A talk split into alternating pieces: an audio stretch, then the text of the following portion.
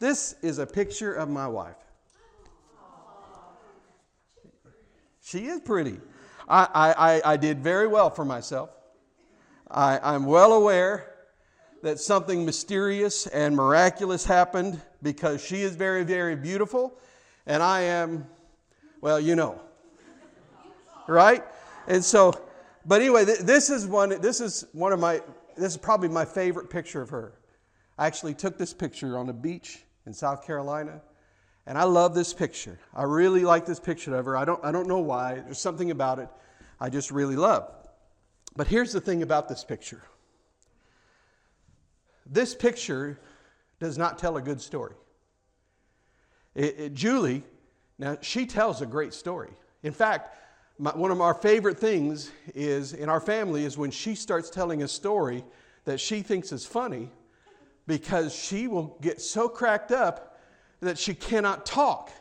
And the rest of us are like, finish the story, but we're also laughing. We haven't even heard the story, but we're dying laughing because she's laughing. Am I right, girls? I mean, my girls are back there in the back. And and so, you know, this this doesn't tell a good story. She tells a good story. And you know what? This picture is also very uncomfortable to cuddle with.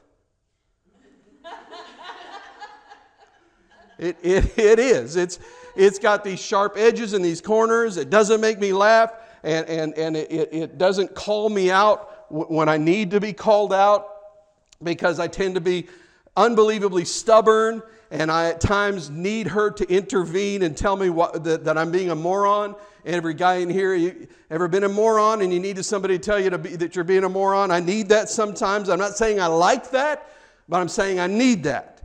And uh, and so that, this picture never does those things for me. It it just sits there. That that's all it does. And and I also want to say that this picture is a horrible kisser. Horrible. Some of you are like, I really did not need that image in my life. Um, so I'm sorry for that. But but but uh, this is just a representation of her. It is not her. And I, I've made no vows to this photo. I, I, I've made no promises to this photo. I, I don't. I don't need to spend time uh, with this photo. And if something were to happen to this photo, we live in it. There'd be no lamenting on my part, because we live in a digital age, and I would just get another one printed. And so, uh, even though this is a very, very beautiful representation of, of who my wife is, it is not my wife. It's just a picture of my wife. And some of my, my wife's beauty can be seen here, but the, but the whole of my wife's beauty is completely missed by this, because although I find her very physically attractive, which is, you know, really helps in marriage, but there are, there are all these levels of Julie to, uh, that, that make me love her even more. Her physical beauty is a nice side of it, but the way she tells a story and the way that she is, the way that she is wholly unimpressed with me, those are things that are good for my soul. Most most of the things that I love about her don't even show up in this. They're, they're unseen. You, you, you, you might be able to catch a shadow of them, but they're unseen. Now, I say all that because what we're looking at this morning, Hebrews chapter eight, nine, and ten, they are, are, they are unbelievably re- repetitive. And if It, it, it's as if the author of Hebrews is saying, okay, if you don't get anything else I say in this book, you have to get this. And so twelve times in three chapters, he's going to talk about things that, that are symbols of something, but they aren't the actual form that they represent. So he said it eleven times already, and today we're going to look at number twelve. Hebrews chapter ten, beginning in verse one. And this will all make sense as, as, we, as we move through this. Let's read Hebrews ten one together. For since the law has, uh, has but a shadow of the good things to come, which the good things to come is Jesus, by the way. Uh, since the shadow has but a shadow, the, excuse me, since the law has but a shadow of the good things to come, instead of the true form of these realities, it can never, by the same sacrifices that are continually offered every year, make perfect those who draw near. Now, if you have been here the past several weeks, this is the same argument that the writer of Hebrews has laid out for us in chapters eight and chapter nine. uh, and God came to Moses and gave him the Ten Commandments, and, and the Ten Commandments are morality one oh one. That's all they are. They are the simplest rules in all of humanity, right? There's nothing complex about them. There, uh, there's nothing un- overwhelmingly difficult about them. And few of them, a few people will argue their validity. They will argue about whether, about where they should be posted, but very few, if any, will argue whether or not they are right or wrong. You'll, you're, for example, you'll be hard-pressed to find a man that will argue that it's good and right for your soul to be a habitual liar.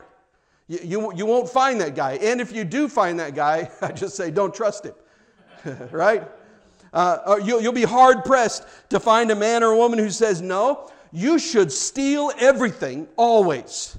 It, I mean, if it's there, it's yours. Take it. And if you do find them, whatever you do, don't, don't invite them in your house. That's all I can tell you right now. You, you're probably not going to find a guy that says, what's good for my marriage and good for my soul is that instead of putting my time and energy and effort into my wife, I'd rather have my neighbor's wife.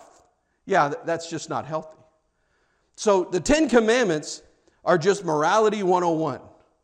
They're not complex, and yet we have all found them impossibly difficult, actually completely impossible to follow perfectly.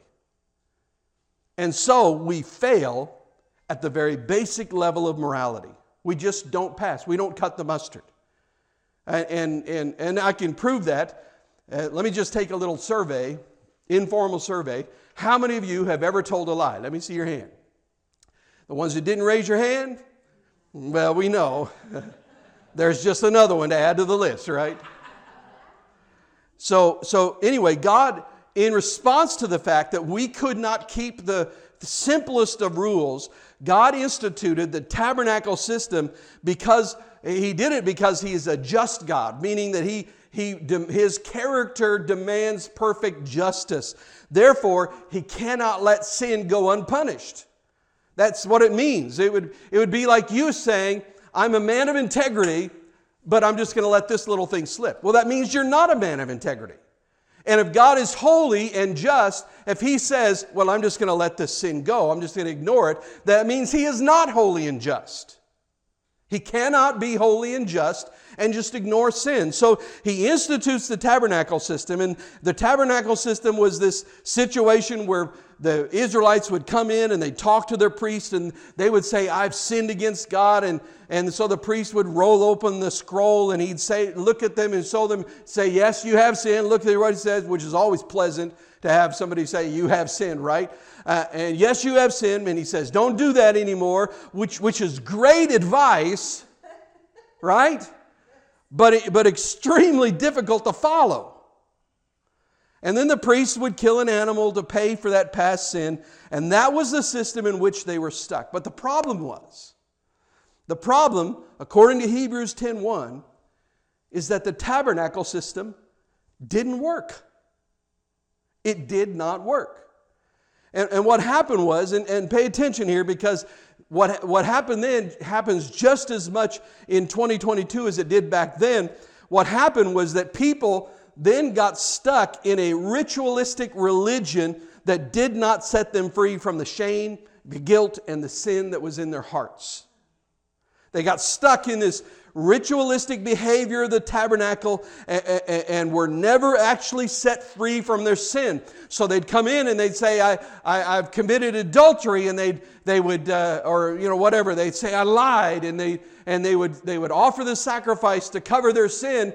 Then they would leave there, but they still had the guilt of the fact that they lied, and they would walk out just to tell another lie. There was no, no freedom in it whatsoever. And so they were they were kind of doomed to week after week and year after year after year do the same religious things that brought about the same dead-end results. Hmm? Sound familiar? Let, let's go on to verse two. Otherwise, would they not have ceased to be offered, since the worshipers, having once been cleansed, would no longer have any consciousness of sin? So he, here's what he's saying. He said, He said in verse one, and now he's saying in verse two, hey, listen, it's not working. You keep coming in. You keep confessing your junk to the priest. The priest continually tell you what to do. You keep killing animals, and yet you have to keep coming back over and over again. It's, it's sort of like taking medis, medication to, to get well, but the medicine's not working. And so what you do is, the medicine's not working, so you just say, well, I'm just going to take more medicine. I'm going to keep taking more and more of this medicine that's not working to try to get healthy, but it's not working. And he's saying, if it worked, if it actually was able to remove the guilt of your sin, then, then you would quit coming and offering more sacrifices. You, you wouldn't need to.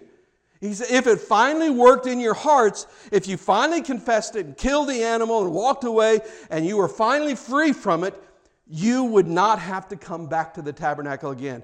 But you keep coming back. Let's keep going. Verse three. But in these sacrifices there is a reminder of sins every year, for it is impossible for the blood of bulls and goats to take away sins. Now that's interesting though, because God said, hey, I want you to sacrifice these bulls and goats for your sins. And now you have God saying, but they didn't really remove sin. Didn't really remove sin. Then he's going to explain it. Verse five. Consequently, when Christ came into the world, he said, sacrifices and offerings you have not desired, but a body you have prepared for me. In burnt offerings and sin offerings you have taken no pleasure. So if you remember from last week, we talked about the passage in Psalms where, where God said, I don't, I don't want your bull. I don't need your goats. That's not what I want. That does not please me. I'm not after your sacrifice. I'm after your hearts. And so you, you, you're just giving me your bulls and your goats, and you're not giving me your heart, and I'm not interested in that kind of a sacrifice. And, and because we got this thing confused, and we think he wants our offering rather than wanting us, he came himself to solve this thing. And that, that's what it means when it says, sacrifices and offerings you have not desired, but a body you have prepared for me. All right, so, so God's going, this is, this is completely messed up. I'll solve it. I'll fix it. Now let's keep reading verse seven. Then I said, behold, I have come to do your will, O God, as it is written of me in the scroll of the book. When he said above, you have neither desired nor taken pleasure in sacrifices and offerings and burnt offerings and sin offerings. These are offered according to the law. The verse nine, then he added, behold, I have come to do your will. He does away, this is so important, he does away with the first in order to establish the second. So Jesus came, he's saying, Jesus came to do away with the old way of coming to sacrifice every time you failed, every time you sinned. He said, I came to do away with that system, even though you, you, you, you keep bringing these things, even though you've worked so hard trying to do what's right. I came to do, it, do away with that whole system. The, the old way w- was you trying to barter with God all the time. The, the old way uh, the, of, of coming into his temple and going, I've blown it again. But here's what I'm going to do. I'm, I'm going to do better, Lord. I'm going to, I'm going to stop doing this here. Uh, I'm going to stop doing that here or, or here. Take this sacrifice. Let this sacrifice appease you for my failures. And, and Jesus is saying, hey, the old way is not working. I, I'm done. I, I'm coming. I'm removing this old system and I'm establishing a new one. So let's read about the new one, because this new one is, is uh, just... Great, great, great, great, great, great, great, great news. Verse ten. And by that will, that's, that's the will of Jesus to come and remove the old system and establish the new system. And by that will, we have been sanctified. Now, this word sanctified, it's not a word we use a lot. You know, I doubt that anybody in casual, casual conversation by the water cooler at work uh, came up and used the word sanctified. But it's just a word that simply means to be set apart for God. That's what it means. And, and so that when, to be set apart to God, the, the fact is that's where we were meant to be. You were created to be set apart from God, so for God. So that what you could say that it means to be put in the proper place, the place that you were created to be. So sanctification is God taking our hearts and our lives and placing them where we were created to walk and dwell in the first place. It's really the idea that Ecclesiastes three eleven kind of unpacks the best. How many of you ever heard that phrase where somebody says, there's a God-shaped hole in your heart? You ever heard that phrase, that only God can fill? You ever heard that? Well, here's really where we, I think where they get that idea, because Ecclesiastes three eleven just simply says that God has put eternity in our hearts. And it means that there's this kind of gaping eternal hole in us that nothing is going to be able to fill except our eternal Creator. And we get in trouble because we're constantly trying to fill that longing and that, that, that, that, that hole with temporary things. We want more money or more fame or more sex or whatever it might be. And we're constantly trying, it might be alcohol or drugs, and we're constantly trying to fill that hole with temporary earthly things. And he says it won't work, because the only thing that's going to fill an eternal hole is something that's eternal. And the only thing that's eternal is God. So that's what he's saying. And, it, it, it, and that's why we can become very, very successful or very, very popular or very, very powerful and still be lacking or still feel something gnawing at us. Because only what is eternal can fill a hole that is eternal, and nothing here is eternal. Nothing. And, and that, that's kind of this uh, idea. I want to put you in the place where you're created. I want to put you in this place where you were created to be set apart for me, to have this relationship with me, to know me as your Lord. Now, now back to verse ten. And by that will we have been sanctified through the offering of the body of Jesus Christ once for all. This is going to be a pretty big idea here. Verse eleven is going to let you know something very, very peculiar about the tabernacle that you may never even thought of. Verse eleven. And every priest stands daily at his service, offering repeatedly the same sacrifices which can never take away sins. Now here's something that's very, very peculiar about the tabernacle. There were no chairs in the tabernacle. There are no chairs there. You were not allowed to sit down, specifically if you were a priest. If you were a priest, you couldn't sit down in the tabernacle, because sitting down would be symbolic of the work being finished. So a priest was never allowed to sit down in the tabernacle because his work was never done. Why? Because people, no matter how many offerings they brought in, could never ha- have the guilt, the fear, the shame, and the depression, the, the overwhelming sense of emptiness removed from them, because God was not after goats and bulls. He was after their hearts. And so he's saying here, priests would always offer these sacrifices, but they were never able to sit down because their work was partial. Their work was not complete. Their work was lacking. It was never, ever finished. And, and then the next line of this text, although it'll mean a little bit to us, it would have made the first century Hebrew gasp, because it would have been blasphemous to them. But look at what happens, because Jesus is going to play this whole thing very, very, very differently. Verse twelve. But when Christ had offered for all time. Now, I want to I want to get to what I want to get to, but, but let me ask you a question right there. How much of time is incorporated in all time? Yes, yeah, not a trick question. Some of you are like, uh, sounds like all of it. Yes, it's all of it, all of time, which means that, that the sacrificial, sacrificial death of Jesus on the cross covered sins of the past, because that's part of all of time. It's, it covers sins of the present, which is part of all of time. And it covers sins of the future, because that's part of all of time. So the sacrificial death of Christ covered once and for all, all sins. Now, now watch this and look at what he does a- after this. He says in verse twelve, but when Christ had offered for all time a single sacrifice for sins, he, he what? He sat down at the right hand of God. See, that's something that we don't, we see that as like, oh, that's kind of nice. You know, Jesus sat at the right hand of the Father. But to the Jewish person reading that, they're like, the, the high priest sat down? What? Jesus dies on the cross, is resurrected from the dead, and sits down and says, it's over, it's done, it's finished. It's all completely done. The old system's gone. I've established a new one. And I can't wait to get to verse eighteen, so let's keep going. Verse thirteen. Waiting, waiting from that time until his enemies, he, so he sat down at the right hand of God, waiting from that time until his enemies should be made a footstool for his feet. So what you and I are waiting on for right now is, is for the enemies of God to be made his footstool. And as soon as that happens, Christ will, it will, will return and we'll be done here. Verse fourteen. For by a single offering, he has perfected for all time those who are being sanctified, those who are followers of Christ. So, on the cross of Jesus Christ, your sins and my sins were covered uh, by the blood of, of Jesus Christ. And, and even, even though the, the fact is, they were all future sins. That's why I say it's all, all time. When you talk about future sins, how many of you sinned before Jesus died on the cross? No, because you weren't alive, right? So all of your sins have come after the cross of Christ, which tells us that if there's forgiveness available for you, then that means that his cross, that sacrifice, what he did was, was enough to cover all past sins, all the sins of the people at the time when he died on the cross, and everybody who comes afterward, his blood can cover all of those sins. That's what he's saying. That's what it means.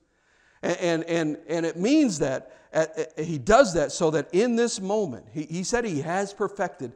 That means that in this moment, we can stand perfect before the living God. And that is unbelievably hard for us to get our minds around because we know we're not perfect. And yet he looks at us through what Jesus did and says, I consider them perfect. They're clean because Jesus paid it. He paid their debt. And it's really, really hard for us to get our minds around because most of us have been taught the tabernacle system in our lifetime. Most of us are still trying to bring him offerings to appease him because of our failures. But we'll get to that. So let's keep reading. Verse fifteen. And the Holy Spirit also bears witness to us, for after saying, this is the covenant that I will make with them after those days, declares the Lord, I will put my laws on their hearts and write them on their minds. So the law is no longer an external thing that is put on top of us that we have to bear externally, but instead, he's going to write it on our hearts. So that out of the overflow from our heart, we will begin to live the life he wants us to live. You see the difference there? The bringing the, the tabernacle system was us trying to read that and read the law and lay it on, on ourselves and force ourselves to do what's coming in, the information that we're learning from the outside. But he says, I'm going to do something inside of them. I'm going to write my law on their heart so that when they cha- their heart is changed out of the overflow of what I'm doing inside of them, they will begin to live the life that I want them to live. It's a big difference. There's a difference. It's not an external set of rules like, you know, dress this way or eat this way or don't eat that or go here, don't go there. It's not a set of rules. It's a it's an impression of the heart. It's the Holy Spirit of God transforming the soul. It's not a set of rules. It's it's that still small voice of God whispering inside of us, leading us into all righteousness. Now, now here's the thing. There are a lot of people, religious people, who don't like this. Because if you say, if you say this, you can't control people. But but it, it, but honestly, it's going to look different for, for every for some of us. Some of us are going to get more freedom than others. Others receive, and and I know I know people that it would be like, I don't like that. You know, pe- people like the rules, they like the law, they like the tabernacle, but he writes on our hearts and leads and he guides us in the paths of righteousness. Now look at the next two verses. They're, they're huge. Verse seventeen. Then he adds, I love this, I will remember their sins and their lawless deeds no more.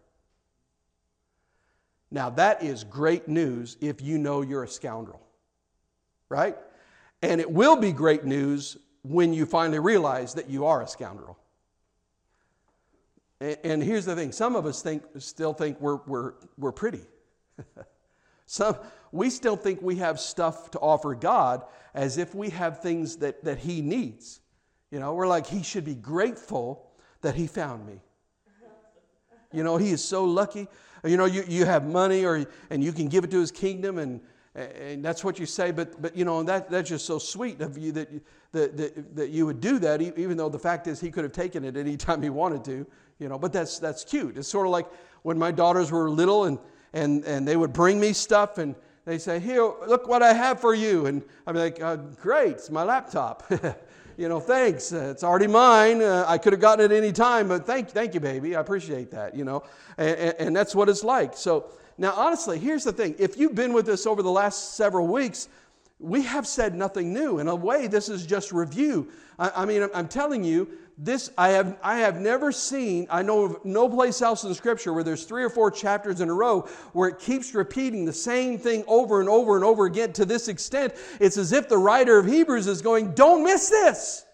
This is really big. This is really important. And, and so now it's going to end big. And this is the part I love. Verse eighteen.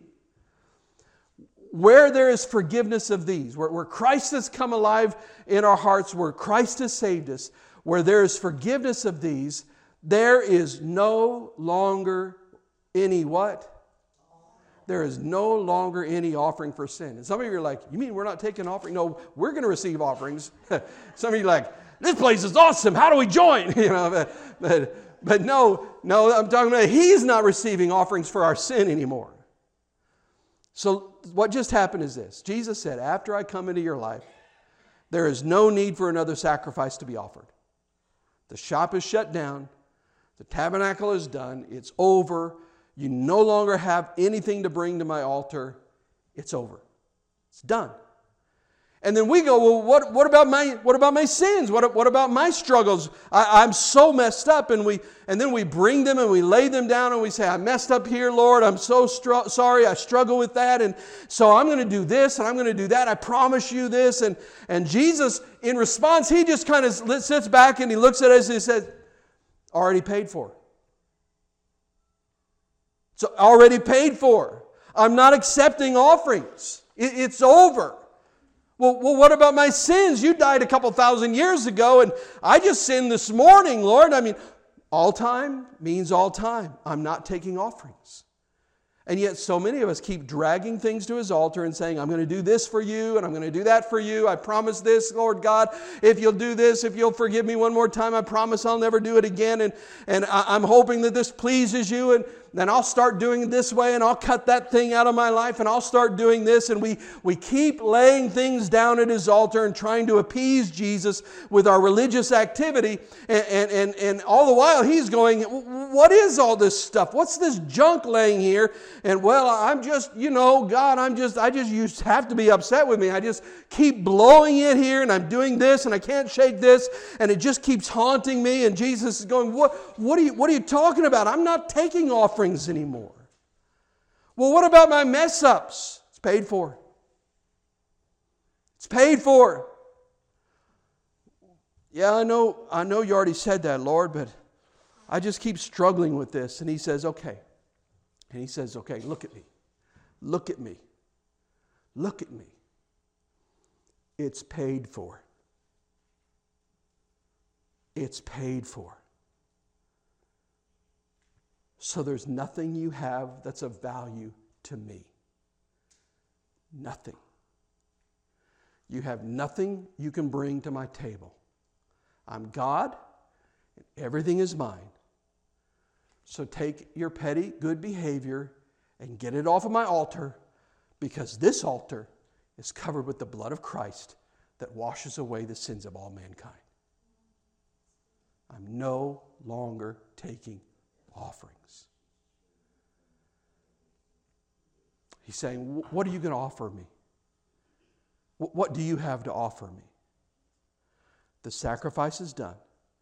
The price is already paid. And now all he asks is that we be honest with him about all of the junk in our hearts.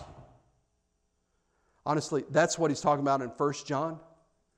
We love this verse. First John one nine says, if we confess our sins, he is faithful and just to forgive us our sins and to cleanse us from all unrighteousness. Why is that? He's saying, you don't bring an offering. You, you don't come to me and try to barter. You don't try to make a bargain with me. It's already paid for. There's nothing you can do to pay for your sins. It's already paid for. So just come and be honest with me about it. Just confess it to me. Tell me what's going on. Confess it to me. And then because of what Jesus has done on the cross, I promise you, he says, I will be faithful and I will, I will forgive your sin. I will cleanse you from unrighteousness. And because that, that penalty has already been paid for, that's where it, what it means when he says he is faithful and just. It is the right thing to do because the penalty has already been paid. Now, let me tell you, this whole truth is very, very, very, very difficult truth for rule followers. Are, do we have any rule followers in here? Let me see your hand. Any rule followers in here? Yeah, see, you, you know why you raised your hand? You, you didn't want to. You didn't want to, but you follow rules, right? And you're like, uh, nah, I don't want to admit that. Uh, all right, you know, it's, yeah, I got to follow the rules. And that's just who, we're earners. That's what we do. We, we struggle with this doctrine of grace because so much of our identity is often tied up with being the one that follows the rules. You know, I'm the one that does it right. I'm the one that is good. I'm the one that doesn't do this. I don't do that. I, I do these things. And it, it becomes our identity. And our identity then so easily gets wrapped up in good behavior. And if you're not careful, you'll become like the people in the parable who worked in the vineyard all day. You remember? They came and they worked all day for a certain set price. And then the owner of the vineyard went out later, in the, much later, multiple times. He went later in the day and he hired workers. And, and then at the end of the day, he paid those workers at the end of the, that came Came in and just worked an hour, the same amount that he paid the ones that worked all day, and they're all they all throw a fit. They're like, whoa, wait a minute, because they saw him pay them that amount, and they're like, oh, if he paid them that much, he must be going to give us a raise because we worked longer and harder than they did. And then they got paid the, the amount that was agreed upon, and they'd throw a fit and they're angry. And he's like, hey, didn't I tell you what you'd get? Didn't I tell you what I would pay you? Why are you angry that they're getting paid? Why are you so upset about them? And it's because they said, we deserve more because we followed the rules. We were here all day. We deserve more. And it's really, really easy to begin to believe that God owes you more than other people because you follow the rules. And if you're hearing me uh, preach grace right now and you're and you're already worried about somebody else who will take what I'm saying as a license to go out and sin, I want you to know you're in this dangerous area here, because what you're doing is like, oh man, they, they ought to live like me. They, they ought to live like me. If they don't follow the rules that I follow, then they can't possibly be a Christian.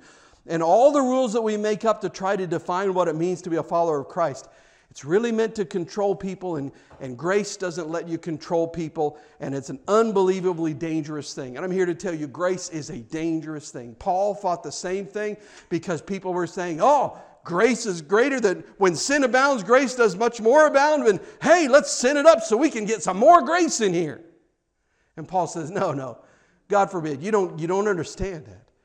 So grace is an unbelievably dangerous message to preach because people do grab a hold of the banner of grace and then they use it as a license to sin. And, they're, and, they're, and in response to that, there are always people who want to say, yeah, that's why you've always got to put some qualification. You have to put a but there on, on grace. But, but here's the problem. Once you do that, you've said that the cross of Christ is not sufficient in itself. So it becomes the cross plus we don't drink, or the cross plus we don't smoke, or the cross plus we, we don't do this, or plus we do this, or, or the cross plus whatever. And, and, and here's the thing, if you add anything to the cross for your salvation, you're off. Do, do I know that this message of grace is danger, dangerous? I know that it is impossibly dangerous. But you know what? It isn't my place to do anything about how he's decided to be dangerous. What do I think the Lord's going to say if, if, if I say to him, you know, I don't really like how you wired this thing, God. I, I think, you, you know, this grace thing's dangerous. I, my people hear this. And he's like, what? Oh, okay, your people, you know, they, they hear this and they go, okay, I can do whatever I want. And then they run out and do whatever they want. I mean, I mean, what do you think he's going to say to me if I complain to him about that? He's going to be like, oh, okay, it's okay. It's all right. It's all right, Dave. I got it.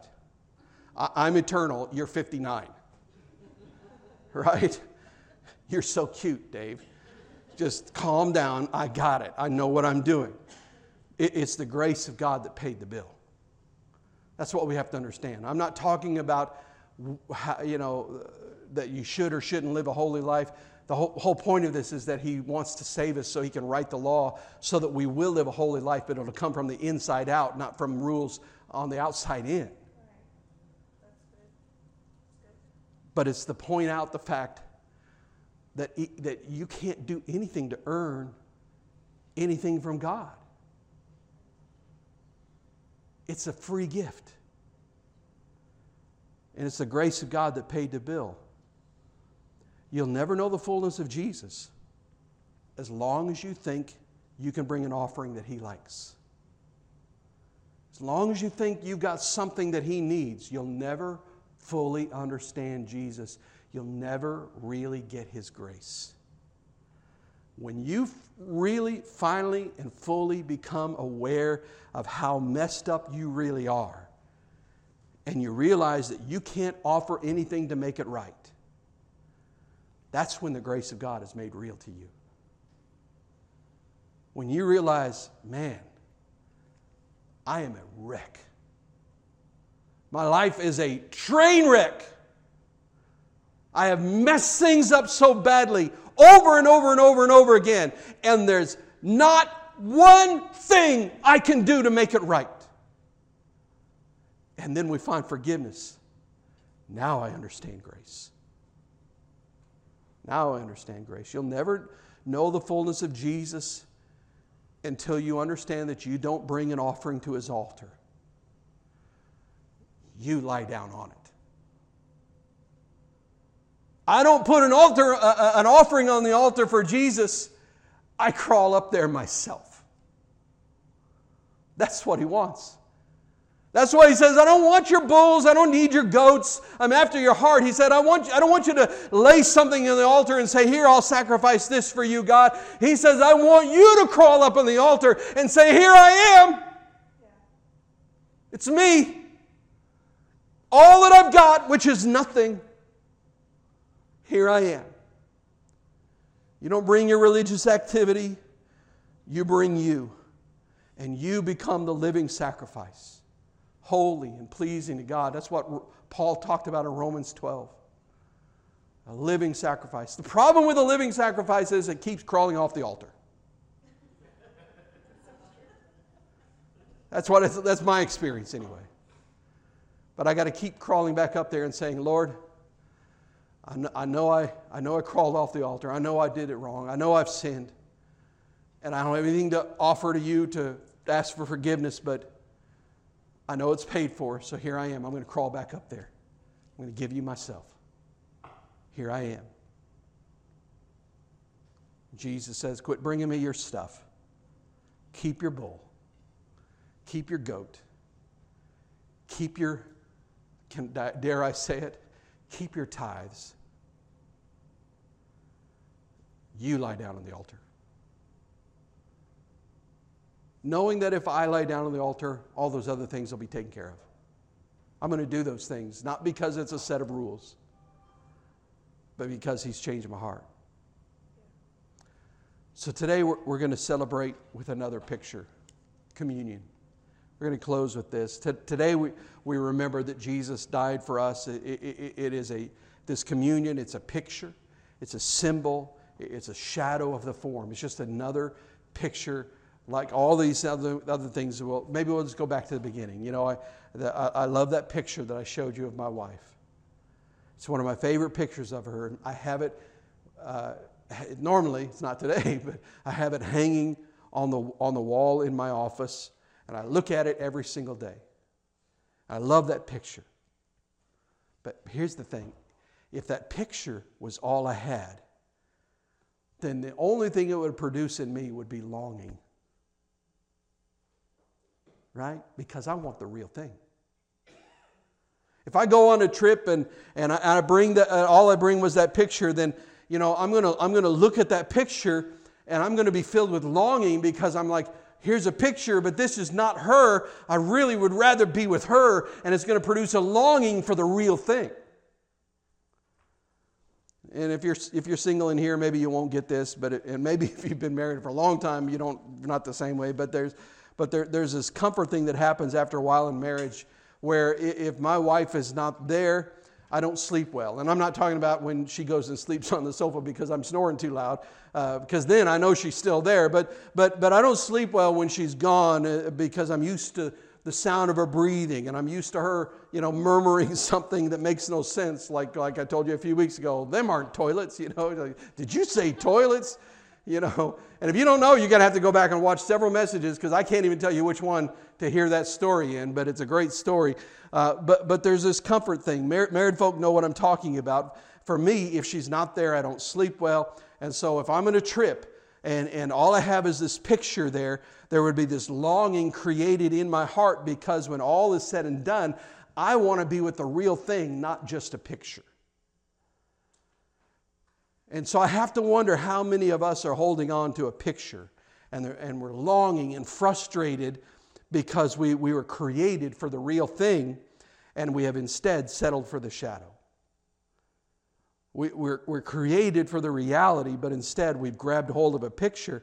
And since the picture might be all that, all that you know, you just feel like it's impossible to let that, that thing go, despite the fact that, that uh, you, you just... like the Hebrews, that you just keep coming back and make the same sacrifices every week with no real change. But the truth is, like the old song, Jesus paid it all. All to Him I owe. All. Sin had left a crimson stain. He washed it white as snow. So my prayer is that the dangerous grace of the cross of Christ would lead us to repentance, because it's His kindness that leads us to repentance, is what the Bible says. And I pray that we would learn to, yes, like the picture, enjoy the picture, but love the reality behind it. This morning we're, we're going to receive communion, and it's a picture.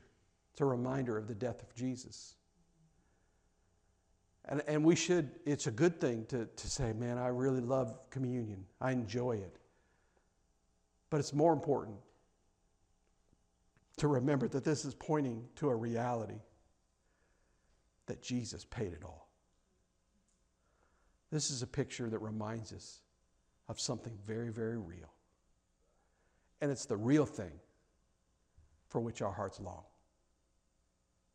Would you bow your head? Let's, let's pray together. Lord, I, I just, I just want us to get this, because I, I'm, I'm just, as I said, Lord, I'm just unaware of three or four chapters in a row with such repetition in all of Scripture, over and over and over and over again.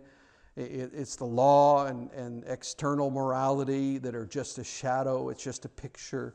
That offerings and sacrifice, they're just shadows, just symbols. And but God, You are the real thing. Your death is the real thing. You're no longer taking sacrifices. You're no longer taking offerings. You're no longer doing any of those things, because You have paid it once for all.